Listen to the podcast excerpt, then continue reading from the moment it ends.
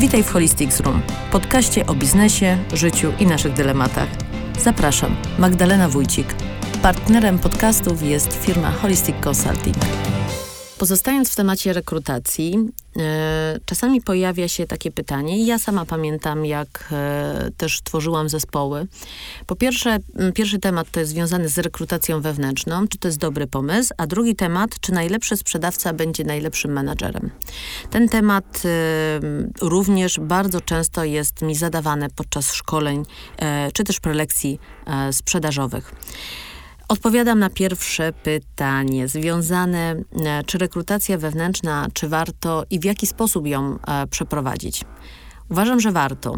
Uważam, że to jest bardzo dobra forma do właśnie pokazywania ścieżki rozwoju w swoim zespole.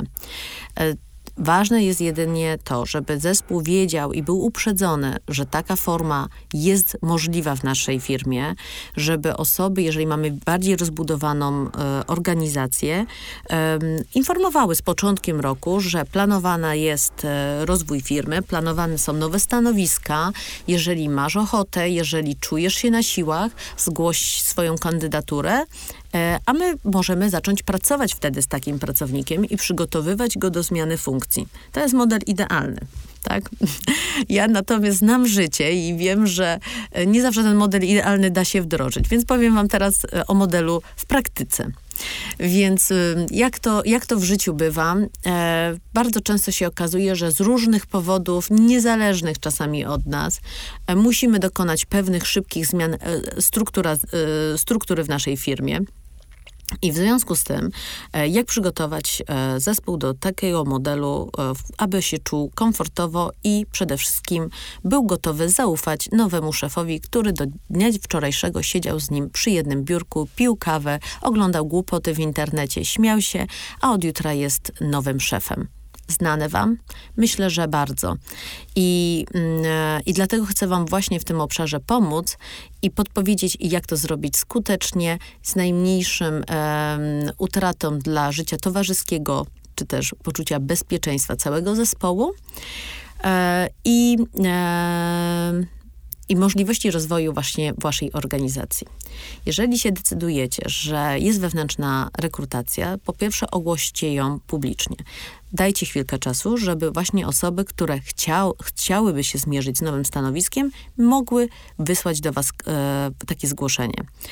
Następnie przeprowadźcie spotkania z każdą z, zgłoszonych osób może się okazać, że masz taką perełkę w zespole, taką perełkę w swojej teamie, o której nawet nie śniłeś, że to będzie dokładnie ten czarny koń i rozwali system. Tego życzę ci z całego serca oczywiście. I wracając e, do tego momentu właśnie rekrutowania, jeżeli już mamy kogoś na widoku i wybraliśmy sobie tą osobę, e, warto zorganizować jest spotkanie. Spotkanie z osobami, z którymi właśnie ten ten człowiek wcześniej pracował. Trzeba go przedstawić, poinformować, jaką pełni funkcję i oczywiście przygotować nową osobę do swojego stanowiska.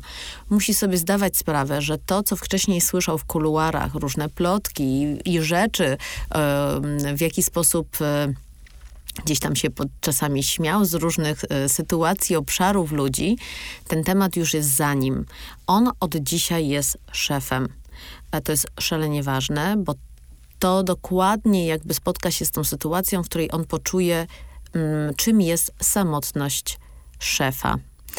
E, od dnia dzisiejszego, od momentu, kiedy dostanie awans, on już nie jest e, jakby jednym z kilku osób, tylko jest osobą, która ma nadzorować, ma rozwijać, ma wspierać, ma motywować, e, ma wydawać polecenia, e, więc musimy tą osobę do tego przygotować. Ja bardzo zawsze zachęcam, żeby zainwestować w szkolenie menedżerskie. No i dlatego jestem właśnie w szkoleniach, bo, bo tak bardzo wierzę, że y, trzeba korzystać właśnie z ludzi, którzy mają tą wiedzę, czasami ciut większą, a nawet jeżeli ta wiedza jest bardzo podobna, to tak jak z dziećmi, inaczej tą wiedzę się przekazuje, jeżeli przychodzi firma z zewnątrz, niż jak chcemy tą wiedzę przekazywać bezpośrednio. Dzieci też samodzielnie się nie uczy jazdy na nartach, jazdy na łyżwach, czy pływania w basenie. Bierze się do tego instruktorów, e, no bo właśnie unikamy tego ładunku emocjonalnego, który jest przy indywidualnej nauce. E, myślę, że rodzice zgodzą się tutaj ze mną. E, co, moi drodzy, jest jeszcze ważne? Było, było drugie pytanie. E, czy najlepszy sprzedawca będzie najlepszym menadżerem? Nie chcę tutaj nikogo skrzywdzić w tym momencie moją odpowiedzią, ale w moim doświadczeniu i w mojej opinii niestety nie. E, dlaczego? Dlatego, że mm, i to nie jest. E, hmm, jakby teraz to ładnie Wam opowiedzieć, dlaczego jest takie moje odczucie. Bo bardzo często najlepszy sprzedawca jest bardzo mocno skoncentrowany na sobie. Ten wynik nie bierze się z powietrza on wynika z tego, że ta osoba jest bardzo mocno sfokusowana na swoim celu. Ona nie widzi tak naprawdę nic wokół, tylko swój cel, swojego klienta, swój biznes. E, nie ma w sobie po prostu pierwiastka mentoringowego, nie ma w sobie pierwiastka nauczyciela, pedagoga. Nie ma bardzo często. E, czasami, może nie tyle, czy, bardzo często, czasami zdarzają się momenty, że zadając pytanie tej osobie, jak myśli, dlaczego odnosi takie sukcesy, nie potrafi nam dokładnie odpowiedzieć. I to nie wynika jakby z ignorancji, tylko to wynika z tego, że um, te osoby po prostu wiedzą, jak to robić, a nie zastanawiają się, jak to robią. I to jest e, bardzo, bardzo częste. Jeżeli byśmy przetestowali porozmawiali z najlepszymi sprzedawcami, to w dużej mierze te osoby będą wam odpowiadać ciężka praca. No ale jak pracujesz? No po prostu wstaję, dzwonię do klientów i oni odbierają, no to ja jadę i da, zamykam e, i zamykam po prostu deala. To wszystko. E, a my dobrze wiemy, że tam jest więcej tych mechanizmów, tam jest więcej tych elementów, tam jest więcej tych schodów po drodze, ale oni do tego nie przywiązują wagi, bo po prostu im to wychodzi. Oni to wiedzą, wiedzą to w głowie. Więc jeżeli um, chcecie mianować w swoim zespole na menadżera kogoś ze swojego teamu i w pierwszym odruchu myślicie o tym, że on będzie najlepszy, no to właśnie skorzystajcie z pomocy profesjonalisty, zastanówcie się, przegadajcie ten temat, żebyście sobie krzywdy nie zrobili. Znam takich przypadków naprawdę mnóstwo, gdzie właśnie była to wielka krzywda dla organizacji.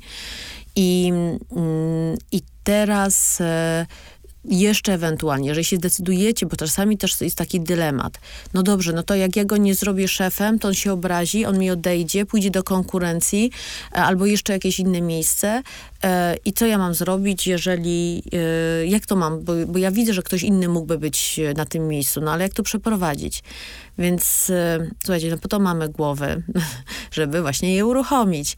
I ja tutaj was zachęcam do tego, żebyście pomyśleli ewentualnie nad dodatkowym stanowiskiem, takim, które będzie stanowiskiem um, mniej zobowiązującym, jeśli chodzi o zarządzanie ludźmi, ale będzie bardzo mocno nobilitującym tą osobę, czyli na przykład master trener albo master jakiejś tam dziedziny, e, ekspert e, od e, zarządzania albo jeszcze jakąś inną funkcję, to również podczas naszych indywidualnych konsultacji przekazujemy i informujemy, w jaki sposób sprawnie dokonać takiej zmiany struktury u siebie w firmie, jak ją uporządkować i jak wdrożyć, żeby było z największą korzyścią dla firmy.